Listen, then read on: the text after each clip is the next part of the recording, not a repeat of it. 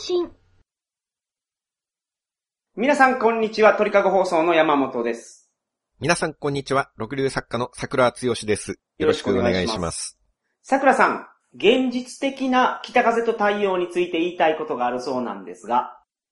北風と太陽の話はご存知ですよね。はいはいはいはい。なんか、子供の時に聞いた話ですね。絵本とかで。絵本ですね、大体。はいはいはい。イソップ童話とか、あーあるいなるほはどイソップ偶話とか言われてるらしいんですけれども、はい。僕、科学の本の中で光の性質を説明するのに、この北風と太陽を例え話で出したんですね。なるほど。今月文庫化にあたって構成の時に久しぶりにこの元の北風と太陽のお話ちゃんと読んでみたんですね。はいはいはいはい。そしたらいろいろ納得がいかなかったんで すよ。はいはいはい一応簡単におさらいをしますけれども、はい。はい、お願いします。ある日お空で北風さんと太陽さんが雑談をしていると、はいはいはい。下の方に旅人が歩いているのを見つけるんですね。ほうほう、なるほど。コートみたいな上着を着うんて、うんうんで、荷物を背負って旅人が歩いてくるんですけど、はい。それを見て北風と太陽は、そうだ、あの旅人の服をどっちが脱がせられるか勝負しようぜってはいはいはい。決めるんですね。なるほど。で、そこでまず北風の方が、うん。じゃあ僕からやってみるね。はい。 よーくびやろうて待っちょれおうって言って、なんでいきなり広島薬剤なんですか 勝負ですから、あなるほそこど。は。あで、すごい勢いでビューって風を吹かせて、あはい。で、服を吹き飛ばそうとすうんうるんんです。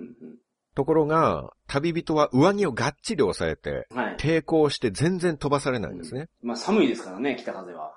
まあ寒いのに加えて、その風で持っていかれないようにするほうっほてういなるう。ほど。で、ダメだと。はい。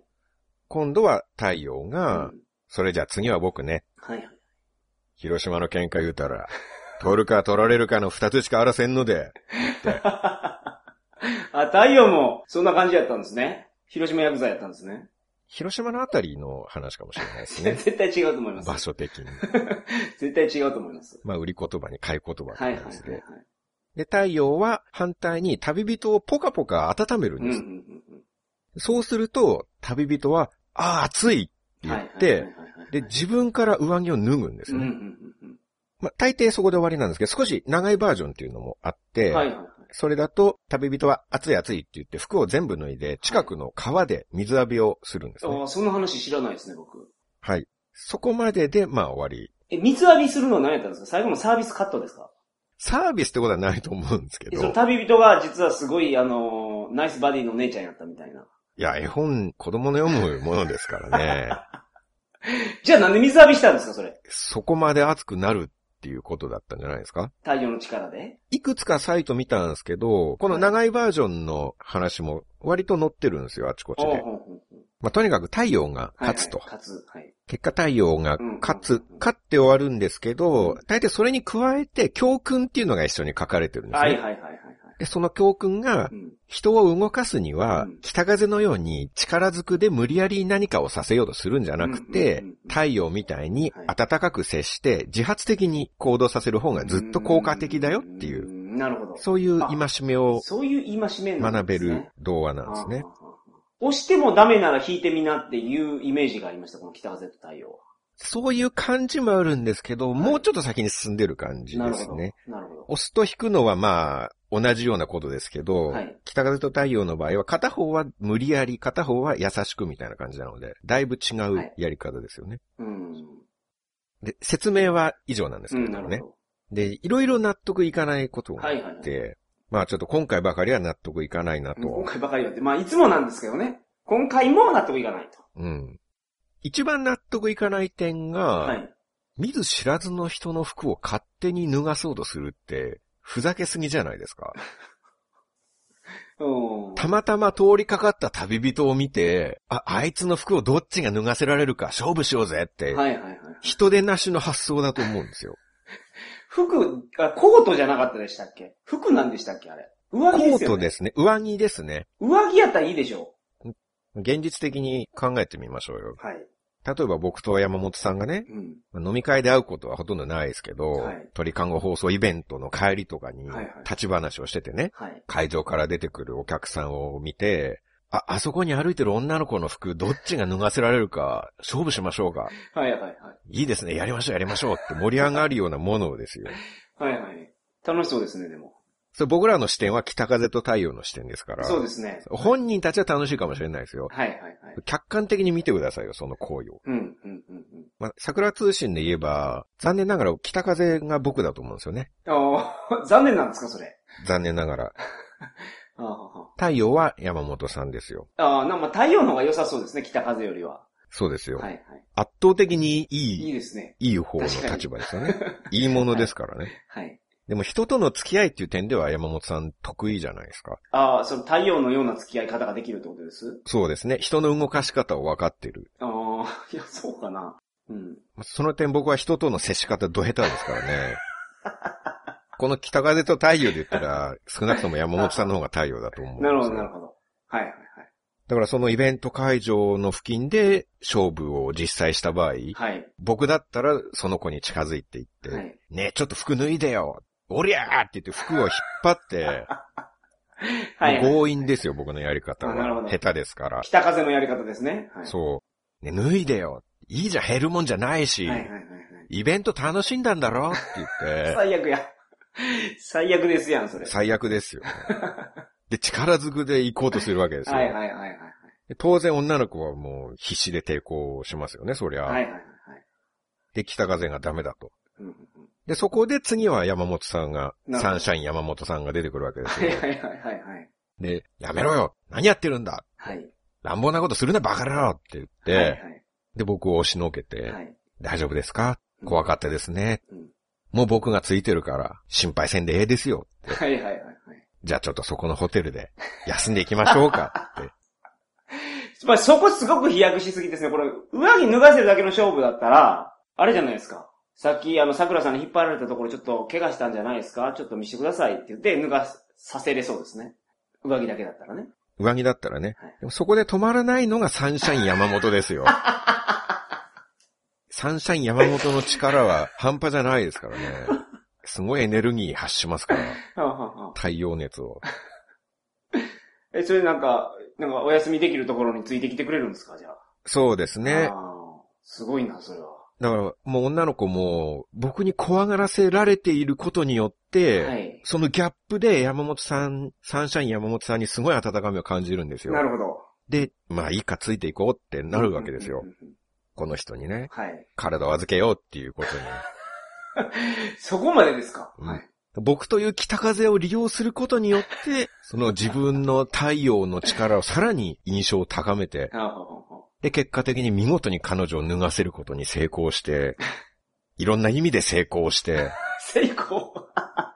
成功に成功を重ねて、 はいはいはいはい。そんで次の桜通信の収録の時とかに、はい桜さん僕の勝ちですわ。最悪や。全部脱がせてやりましたわ。って、 最悪のやつ。勝ち誇るっていうはね。い。北風と太陽がやってるのはそういうことなんですよ。そこまでやってますかね、太陽。ほら、長い方の話では全部脱いでますからね。あー上着だけじゃなくてるほどはい上着だけので終わってる話もありますけうんうんどう、んうんまあこれ皆さんも調べていただければわかりますよはいはい服を全部脱いで川に水浴びに行きましたっていうなるほど。終わってるのも結構ありますからね。なるほど。これほぼ犯罪ですからね、僕の、今の僕と山本さんのケースを思い描いていただければ。え、じゃあ犯罪なのは多分桜さんのパートだけですよ。まあそう言われればそうですけれども、ね。僕のところに犯罪一個もないじゃないですか。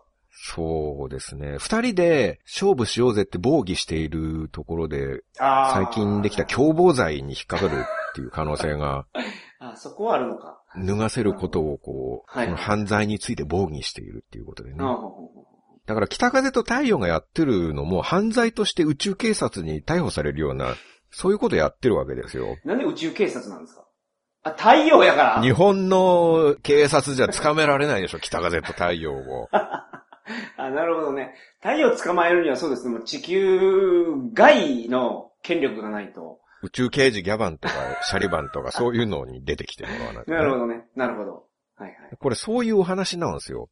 のんきにお子さんに読み聞かせてる場合じゃないんですよ。はいはいはいはい。読み聞かせるとしたら、こんな人の迷惑を考えない大人になっちゃダメだよ、ヒロ君って。そこのとこをよく言って聞かせないといけないと思うんですよ。なるほど、なるほど。これを毎晩読み聞かせて、ヒロ君が真似して、学校で女子の服脱がせ対決とか始め たら、どうしますかねえ、そうですね。終わりの会の議題になりますね、それは。ね、女の子が手挙げて、リーダー格の子がね、はい。そのターゲットになった本人は言えないと思いま すよ。内気な子が狙われますからね、そういうのは。ああ、なるほど。だから泣いちゃって言えないのをはい、リーダー格の女の子が挙手して言いますよね。はいはいはい。今日ヒロ君と太陽君がこんなことしましたって言って、はいはい。まあ、そのまおあ、そういう子議題さんにながりそうそでうす。なったらね、それは問題です、問題です。大変でしょはい、大変ですね。次なんですけど、はいはいはい。次はもうちょっとソフトな納得いかないところがあって、はいまあただこれも根本的なところではあるんですよね。はいあはいはい。の、太陽と北風が並列になっているのが納得いかないんですよ。うー存在として同等に描かれて、んうんで一緒に喋ってるっていうのがおかしいんではすいよはいはいはいねはい。。太陽は、時々喋ると思うんですよ。時々喋るの実際の対応ですかはい。喋ってますあられちゃんとか見てると、ああ、太陽喋ってるんでしょうかなね。確かに喋ってました。ペンギン村に朝が来たぞとか、はいはいはい。なんか歯とか磨いてたでしょ、あいつ。磨いてまし たね。朝になるとね。朝になると歯磨いて。月と交代するんですよね、あれ確か。ああ、月もなんか人格ありましたっけあそれうは。そうそう。で月とバーンって交代して、うん。夜がいきなり朝になるみたいな感じだったと思う。はあ、はあはあはあ、で、ペンギン村に朝が来たぞと、はいはいはいはい。歯磨いて。そうですそうですそうです。ああ、そう。それもなんか変ですね。 その、太陽にしてみれば、うん。朝も夜もないわけですからね。ああ、太陽が出てるところ常に朝ですからね。はい。それなのに朝だと思って歯を磨いてるってことは、太陽はペンギン村の時間基準 で生活してるってことなんですかね。ああ、まあもしくはシフト制なのか。シフトそう、交代してる。 何がだから太陽がですよ。ほ太陽がもう一匹、いやもうう。二匹ぐらいいるあと。ー はい、はい。まあそれ、なるほどそういうことじゃないですか、やっぱり。ペンギン村から始まる太陽が一人いるそうわいけう、そうねいう、ペンギン村担当してるやつがいるあー。なるほど。はいはい。太陽いくつもないですよ。ああね、確かにね。うんはいだから太陽は、太陽は時々喋ってるからまあいいんですよね。はいはいはいはい。で問題は北風なんですほうほよ。うほうほそもそも北風って物体じゃないですからね。う。うん。現象でしょ風ですもんね、だって。風ですよ。北風って、北から吹いてくる風のことを北風って言うんですよね。う。そう。はいはい。太陽はもう確固たる物 体ですよ。明らかにありますよ、太陽はそこに。はいはいはいはい。でも風っていうのは高気圧のところから低気圧のところに空気が移動する現象なんですよ。うーん。はそれがまあ方向が北から南だったら北風。いはいはいはいはい。北風に実体はないんですね。いや、でも僕が子供の時に、みんなの歌っていうので、はい北風小僧の勘太郎っていうのがあったんですよ。ありましたね。あったでしょうん。あれはもうなんか、傘かぶって、なんか清水の次郎長みたいな格好してましたよ。してましたね、しカたンでしタロょ勘太ウ。郎。カンタロウっていう感じ です。いかにもね。はいはい。あれ、坂井正明が歌ってたと思うんですけど、あの歌。あ、そうなんですか。そうです、そうです、そうです、そうですあ。それでも北風小僧で すから、全然違いません全然違うことないじゃないですか。北風小僧ですよ。北風小僧なんですか北風でしょ、あれも。違う、違うでしょ、全いや、然。大きくくぐったら北風じゃないですか、あれ。え、その北風って名字とかじゃなくて、北風なんですよ。どういう、どういう意味なんですか北風小僧の勘太郎は冬になるとやってくるんですよ。はい。今年北風と共にやってくる。今年。も街までやってきたっていう歌詞がありましたからね。はい。小僧が来てるんでしょ、それは小僧が来るんですよ。あれ飛んでましたよ、ほんで。うん風に乗って。はい。そう、だから北風に乗って飛んでくる小僧なわけじゃないですか、それは。だからそれ北風の一種でしょ。 違うでしょ。北風に乗ってる小僧なんですよ、それはああ、そうなんですか、あれ。くまでも。小僧ってついてんだかでら。確かに寒うござんすって言ってましたね、あいつ。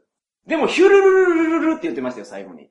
はい。ヒュルルルっていう、そのなんか、言葉の語尾は、なんか、風からできた子供みたいな。風からできた子供でもいいですけど、はい。子供じゃないですか、そしたら。だかいや、小僧ですけどね。ら小僧っていう時点で物体なんですよ、それも。はい、そうですよ。で、北風も、もう北風小僧の勘太郎っていうところまで考えると、もう物体として考えられるんじゃないか。カンタロウっていうところまで考えないですから。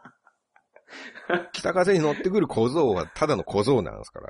北風じゃない。ああ。で、これ、絵本で一応どう書かれてるんだろうって、はいはいはいはいはい。これネットで検索するといろいろ画像出てくるんですよね。うんうんうんなるほど。僕大体イメージつきますよ。あの、あれでしょ、入道雲みたいなやつが北風でしょ。そうそう。これ入道雲は口をとんがらせて息をふーって吐くんですよね、多そうなんです。分。うんうんこれも皆さんも検索していただくといはいいろんな画像出てくるんですけど、まさにそうなんですよ。うん。その絵何回も見たことありますわ。はい。なんか、均等みたいなやつはいはいにはいはい。目と口がついて、そうそうそうそう。それが北風なんですよ。で、旅人にビューって息吹きかけてるんですうんよう。んうんうん余計疑問なんですよ。 この雲みたいなやつは何なんだと。いだから北風なんでしょ、それが。や、違いますよ。北風はその口から吹かれてるのが北風なんですよ。はいはいはいはい。北。風はあくまで風ですからね。なるほど。だから、その口から旅人に向かって吹きかけられているのが風なんですよ。うんうんじゃあ、吹いてるやつは何なんだって思うんですよ。うんうん。うんうんうん、なるほど。吹いてるやつはそこで留まって吹いてるという、留まっている時点で風じゃないですからね。うんうんうん。風の定義から全く外れてるわけですよ。はい高気圧から低気圧に移動する空気が風なわけであ、す。それが風なんですね。はいああ、なるほど。 この均等みたいなやつは明らかに風ではない。風を吹くやつ。 あくまでこういった北風を吹くやつなの。はいはいはいはい。北風じゃないですよ。うんうんうんじゃあ何なんですか、こいつは。カンタロウですね。成人した。随分外見変わって ますけど。北風に乗ってたやつが吹く方になったんですか。そうです、そうです、そうです。じゃあタイトルもやっぱおかしいと思うんですよ。北風と太陽っていうのは。あカンタロウと太陽。あ。 まあ、カンタロウ。北風発生装置と太陽とかそういうこそとうですか。。北風を吹く謎のやつと 太陽。で太陽と勝負してるのはこの謎のやつなんですよ。あ確かに謎のやつではありますね。はい。確かにね。北風が勝負してるわけじゃないんですよ。うんうんうんうん。わかりにくかったからですよ、多分絵描くのに。うん多分、北風で描こうとしたと思います、初めに。絵本作家の方も。うんでわかりにくってなったじゃないですか。確かに、まあ風だとしたらはい、実体がないわけですからね。書きようがないですからね。空気の中に、まあ、風を表現するには斜線を入れるとかですかうん。動きを表現して、あと目と口をつけるとかしかないと思うんですけど。そうですね。うん。なんか木枯らしで葉っぱが舞っているはいはいはい。ところに空中に目と口が浮かんでるみたいな、そうそうそういそうそうそうそう。これ子供にわかりにくいとうん。いうことで、それか透明だからわざと雲を着てるんじゃないですか、北風。はいはい。実体がないか実ら。体がないから。まあ、筋肉マンで言えば悪魔将軍的な。そうあの、その、中身が何にもない空っぽだけれども、鎧があるから悪魔将軍に見えるみたいな、そういう。そうなんですよ。あれがないとやっぱみんな、ああ、ここに悪魔将軍おるんやってわからないじゃないですか。わからないですね、それは。わからないでしょはい。だから雲を着てると。うん。僕が子供の時にやってた、お透明人間っていう、はいはい。透明人間ありましたね。 いくら食べると透明人間になれるんですよ。はあ、はあはあ主人公の男の子は。でも服がそのまま見えてしまうから、うんうんうんいくら食べて、服脱いで、はい。あの、女風呂とか覗きに行くとか、そういう漫画でしたけどね。 うんうんうんうん。あれ何の話でしたっけ僕の懐かしいちょいエロ漫画の話をするわけじゃなくて。あ、だから透明人間は、よくあるのが、あの、包帯を体に巻いて、はいはいはいはい。そうそうそうで実体を作っているっていうねまさにそう、まさにそう。それです。サマハンキンポとジャッキー・チェーンが出てる呉服製で、はい。メンバーのチンケが透明人間になる薬って騙されて飲んで、ああ、それ、僕そのシーンすごい覚えてます。あの、テレビの前とかで、あの、花瓶でちょうど隠れてるやつです よね。そうそう、大事なところが。あれ何の映画ですか呉服製で五。す複製なんですね、あれが。はいああ、なるほど。で、まあ、で、次なんですけどね。あ、まだありますかはい。はい。北風と太陽の距離感なんですよ。うん。現実的に距離感を考えると、これスムーズに会話をしてるのがおかしいんですよ。おー、なるほど。それやっぱ感じる科学の作家の先生、ゆえんの意見ですね。あくまで現実的なですからね。はいはいはいはい。太陽がある位置っていうのは地球から結構離れてると。はい。どれぐらい離れてるんですか地球から1億5000万キロメートルのところにあるんでー結すよ。構離れてますね。そんなに離れてるんですか、太陽って。はい。どのぐらいだと思ってたんですかいや、もうちょっと近いかと思ってましたけ ど。 ?2、300キロかと思ってたんですかまあ、月の、あまあ、今日そうか、月って地球の衛星ですもんね。月はほぼ地球ですよ。宇宙的に見たら、月と地球はほぼ一体化してるようなもんで確すかよ。に確かに。ああああああそうか、そんな離れてんのか。で、音が、音ってスピードが結構遅かったですよね。音の速さっていうのは、まあ、マッハ1ですね。マッハ1。はいつまり、時速1200キロ時速1200キロですか。はいあということになりあま なする。ほど。じゃあ、1億キロ離れてるとしたら、会話はスムーズにいかないですね。スムーズにいかないですね。 まあ、前提として声が、その距離届くかっていうのはまずあるんですよ。はいはいはいはい。すっげえ声でかいかもしれないですよ、でも、太陽。太陽はまあ、存在自体がでかいからわかるけど、北風もそんな声でかいですかうん、北風は確かにね。っていうか、旅人にまで聞こえてしまいそうな気がしますね。 まあ、そう、そうですね。何言うとんねん、こいつら、みたいな。あい つの服脱がせて勝負しようぜって言ってるのもろに声です よ、ね。北風が聞こえるんなら旅人も聞こえるっていう。だか確かにね。らそれで途中の金星と水星はたまったもんじゃな いですよ。ああ、星揺れるぐらいでしょうね。そんなボリュームで話されたら、途中にある金星と水星大迷惑ですはよ。いはいはいはい。確かにそうですね。寝れたもんじゃないと思いますよ、そんあなあの。まあ寝てるのかな、うまあ、本当に現実的なこと言うと、宇宙真空なんで、ん、はい。どんな頑張っても音が伝わることはないんですけどね。おー、 なるほど。音も空気の振動ですから。はいはいはいはい。まあ、太陽は光の粒子を降り注いでるわけでしょそれを使ってモールス信号的なやつを売ってるってことにすれば、いいところにはいはいはいはい。目をつけましたねう。んうんうんうん。じゃあそこに行く前に、とりあえず音、音速についてちょっとはいはいはい。前提として考えてみますとはい、まあ時速1200キロですかはらい、はい。太陽までの距離1億5000万キロをうん1200で割ると12万5000なんですね。そんなに、 そんなにかかるんです かはい。だから仮に声が届くとして、はい。北風の声が太陽に届くまでおよそ14年なんですよ。はいはいはいはい。だから太陽さん勝負しましょうって、北風が言った言葉を太陽が聞くのが14年後なんですね。はいはいはいはい。で、よしやってやろうじゃないか。うんうんで太陽の返事が返ってくるのが28年後。はいはいはいはい。もう旅人とっくに旅終わってますよ。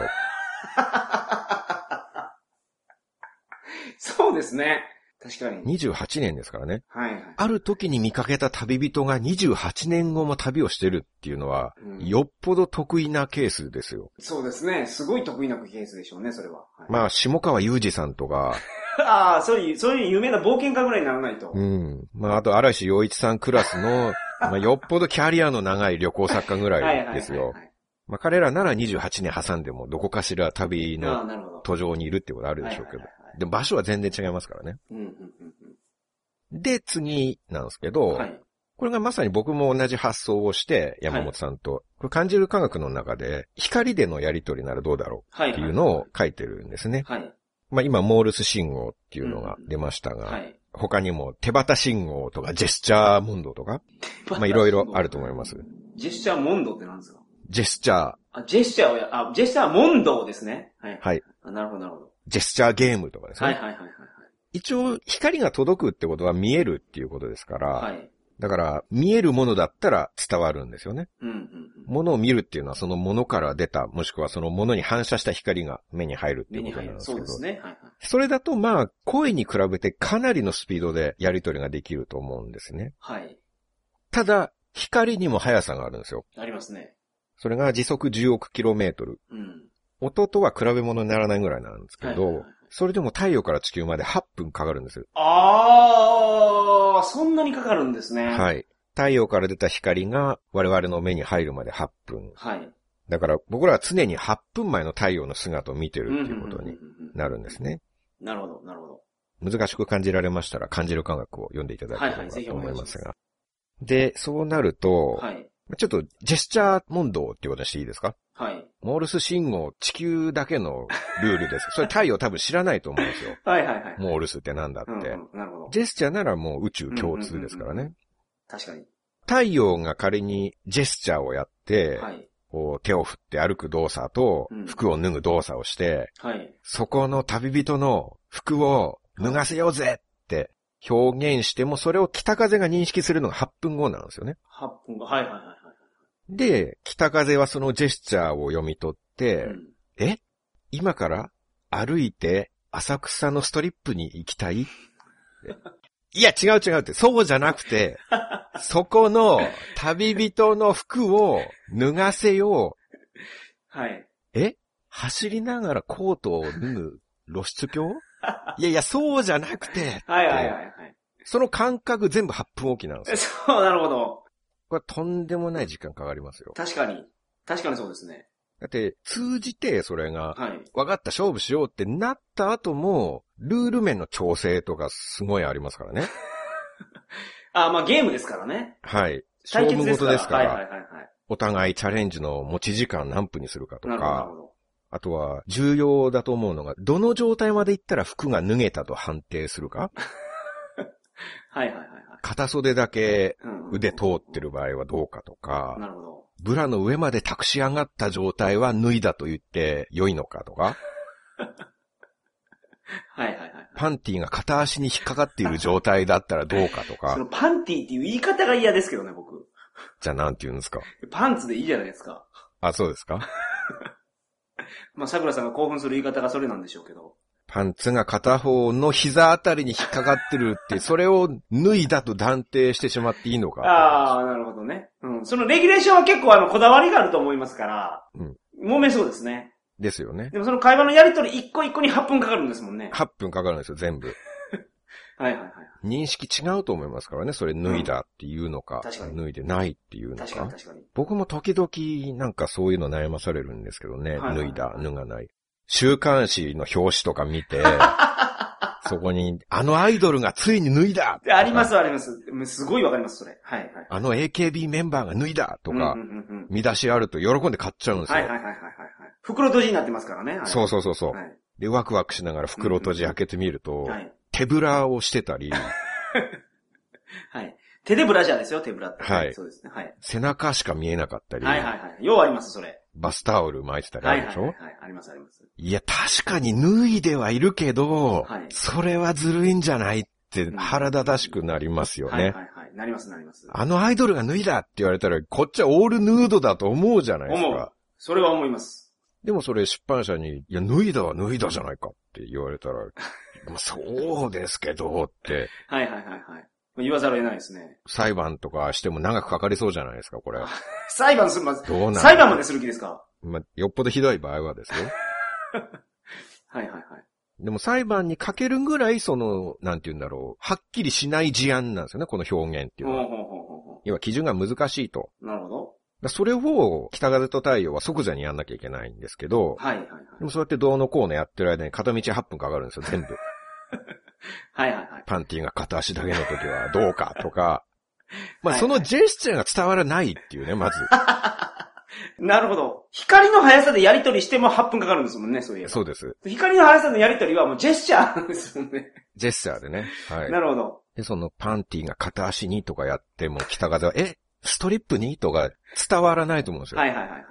で全部8分ですからね、それが間が。 まあ旅人終わってましたね、旅。そうですね。合意に至る頃には。確かに。合意に至れるかどうかもかなり疑 問ですよ、もう、そもそも。はあ、はあはあ、北風も寿命ってもんがありますからね。北風、ああ、なるほど。止まったら死ぬみたいな。どうなんですかワンシーズンぐらいじゃないですか彼の寿命は。あれどうなんですかね北風って、あ、夏場でも北から吹いたら一応北風なんですかあ、そうですね。しかも、どこかしら冬か。あー日本の夏は南半球は冬ですもんね。そうそうそうそう地球丸いんで、循環していったら、あれじゃないですか。そうか、そうか。ずっと回り続けたらいいんですよ、地球の周りを。でも夜になると北風と太陽は会話できないですからね。太陽がいなくなるか。ああ、太陽が見えなくなるから。はい。循環して地球をぐるぐる回っていたとしても、そのうち半分は北風はコンタクトを取れないわけですよ、太はい陽はいはいとは。難しいですよね。い。うーん、確かに。そうか、あれか。じゃあ、カンタロウは、夏の間はオーストラリアとか行ってるわけで すね。あ、日本が夏の間はね、うん。オーストラリア冬ですから。はいはい。オーストラリアのみんなの歌とかでは、カンタロウ来てるんですかね。ああ、確かに。そうかもしれないですね。ノースウィンドウ、カンタロウとか言ってて。カンタロウはカンタロウなんですね。そりゃそうでしょ。名前なんですか。ああ、確かに。カンタロウ、ケイム、ヒア、ディス、オルソ、ディスイヤーみたいな。まあそんな歌でしょうね。うんで、じゃあ 次に行きますけれども。はい。待ってください。ここの話はどうやって決着したんですかコミュニケーションがまず取りにくいやろっていうところですね。はい。で、最大限譲歩したとしても、こういう風に起こってしまうと。物理法則で言われる、世界で一番速い、世界っていうか、宇宙で一番速い光を用いたとしても、宇宙最高速の高速だとしても、時間がかかるはいとは。なるほど。ここも、まあ、桜さんが、まあ、問い詰めたいというか、疑問に思ってるところなんです。そうですね。なるほどな納。得いかないなって。で、今度お話の最後のはい。最終的な教訓なんですけど、教訓、はい。教訓も納得いかなくて、はいはいはいはい。まあこれ、話が書かれてるサイトあちこち見たんですけど、どこも同じ教訓が書かれてるんですね。はい。このお話からわかるように、うん。北風みたく強引にやっても人を動かすことはできないよと。はいはいはい。太陽のように暖かく優しく接することによって人は行動するようになるのだよと。はいはいはいはい。まあそういう人付き合いの今しめがもうどこのサイトにも書かれてるんですけどうん、うんうんこれもおかしいんですよ。うんなんでですかなんか一方的に北風が乱暴者で太陽が人格者みたいになってますけど、はい。太陽のやり方も十分強引だと思うんですよ。うん。太陽は太陽で向きになって太陽熱を激しく照射してはい。旅人があー暑い服なんて着てられんって脱ぐぐらい熱くしてるわけですよ。はいはいはいはい。これ優しいですかまあ、優しくはないですよね。ポカポカ優しい感じではないですよね。どうですか皆さん、この夏、外歩いてみてくださ いよ。太陽がもう命取りに来てるじゃないですか、ああ、なるほど。ちょっと、桜さん、やっぱりあの、広島映画の影響がまだ若干残ってますね。 もう。そうですか。そうそう、もうちょ命取りに来てるっていうその表現は、ちょっとなんか広島映画から来てるんじゃないかないや、実際そうでしょう、この 夏の、今散歩してはいはいてはい太陽照ってくる感じ。確かに。もう、玉取ったろかいっていう、そういう意識感じるじゃないですか、もう。確かに。確かに、そ、そこまで感じますね。取るか取られるかの二つしかあらせんので、っていう。まあ、夏になると、言ってしまいます。もう死ぬって。うん。死にそうって。だって、実際毎年死人出てるじゃないですか、確か夏。にね。でしょそれなのに暑いということが、うん。はい暖かく優しく接するっていう例えになってるんですよ。はいはいはい。我々一般市民の感覚としてはは、いどうでしょう灼熱に照らされるより、風に吹かれた方がマシって思いませんうん。灼熱。うん、確かに。限度によるな限度超えてないじゃないですか、あの北風は。まだ、こう手でちょっと押さえたら上着が飛んでいかないぐらいですあよ。そうそうそうそう、そうですね、確かに。そんなもんですよ。はいはいはい。だって太陽の方は、長めのお話だともう服全部脱いで川に水浴びに行くって いう。半端な暑さじゃないですよ、それ。え、どんなもんですか温度で言うと。40度ぐらいあるってこと。もっとありますか40度では水浴びまで行かないんじゃないですか。 ?50 度とか。うーん。だこれも現実的に考えてみて、はいはいはい。まあ、旅人の視点で考えましょうよ。我々は人間ですからね。なるほど。僕らが旅先で道を歩いててですよ。はいはいはい。で、いくら暑いからって、いきなりその辺の川に入らないじゃないですか。入らないですね。でしょ移確かに動中にうんね。うんうん。周りの目もあるし、はいはい。衛生的にも不安じゃないですか。うん。で、荷物盗まれる危険だってあるでしょそうそうそうそうそうそでスケジュールも狂いますよ。う。はいはいはいはい。早く宿とか決めたいですからね。そうですよね。はいはい。到着遅れちゃうしうん。うんうだから普通だったら旅人は川なんか入らないんですよん。。はいはいはい。 40度になったとして入ります入らないですね。入らないでしょ確かに入らない。何度ぐらいですか50度だったら入るんじゃないですか。そのぐらいですかうんあの、丸山ゴンザレスさんが昔言ってましたけど、ドバイに行った時に、うん。ドバイって昼間人全然歩いてないんですって。うんうん。で、もうゴンザレスさんは外出て歩いたらしいんですけど、50度ぐらいあったら言ってましたよ。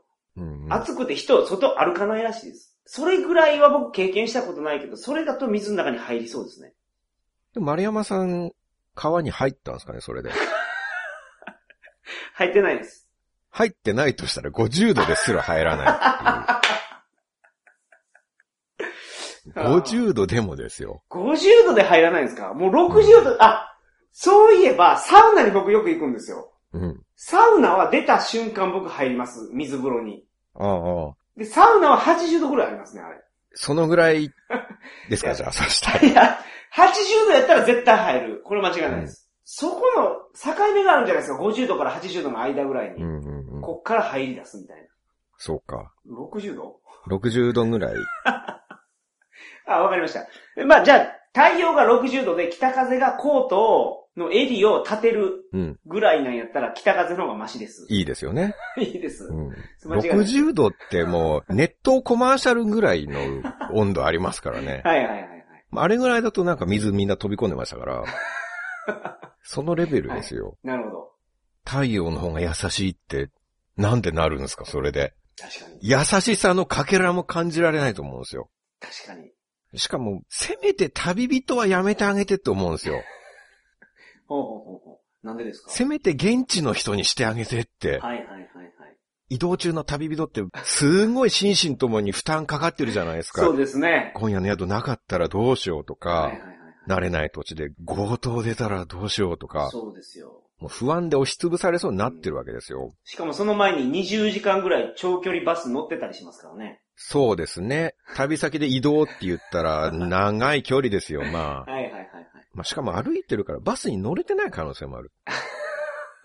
バスのチケット買おうとしたら、めいよって言われて、で、仕方なく歩いてるのかもしれないですよ。なるほど。それは辛いなすでに散々に打ちのめされている状態なんですはいよ。はいはいはいはい。そんな瀕死の旅人を見つけてね、うんうんうんうん。よし、どっちがあいつの服を脱がせられるか、勝負しようぜって。うん。で、暴風吹きつけたり、はい高熱を浴びせたりって、鬼でしょ、もう。確かにね。鬼ですね。どっちが強引でどっちが優しいとか、そういう問題じゃない でしょ。両方カスだと思うんですよ、これ。確かに。僕がやられたら皆殺しにしてやりたいと思いますね、そ れ。北風だろうが太陽だろうが死ねえって多分言うと思いますよ。なるほど。なるほど。これ明日は我が身ですからねう。んうんうん。いつ僕らが旅先で標的にされるかわからないですよ。まあそうですね。そう考えると太陽は、太陽の方が立ち悪いでしょ立ち悪い。うん。そう言われるまで気がつきませんでした。ポカポカしてるイメージがありましたもん。だから、僕と山本さんでも、サンシャイン山本の方が悪いわけですよ。 はい。またその例でちょっと考えてみますけど、はいはいはい。僕が北風的に、ちょっと脱いだよ。脱げって言ってんだろってう、んうん強引に迫ったとしたはら、いはいはいまあ悪くて逮捕、うん良くても炎上だと思うんですよね。炎上ってなんです SNS とかに告発文が上がったりする可能性あり ますよ。か作家の桜剛さんにこんなことされまうした。ん。まあ絶好は間違いないですしね。 絶好はそうでしょうね。はい。はい悪くすれば後ろに手が回りますよ。はいはいはい。一方サンシャイン山本さんがね、うんうんうん大丈夫だったあ、君ほんと可愛いね。俺ちょっと君のこと好きになったかも、とか、 はい。なんとかいつも言うよう にね。そのトークで彼女をその気にさせて、はい。どこかしら連れ込んで女の子を脱がせることに成功したと。はいはいはい。